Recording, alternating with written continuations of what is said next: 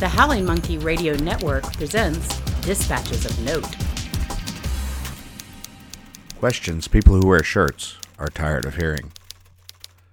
Where did you get that shirt? Do you have other shirts at home?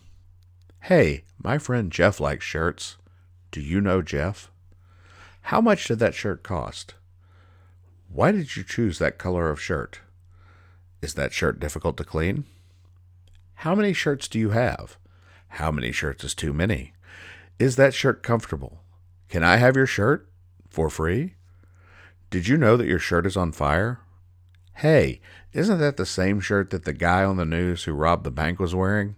Aren't you the guy who robbed that bank? Does that shirt make you hypersensitive to questions? It seems to. This program is brought to you by Law Dog Productions, LLC.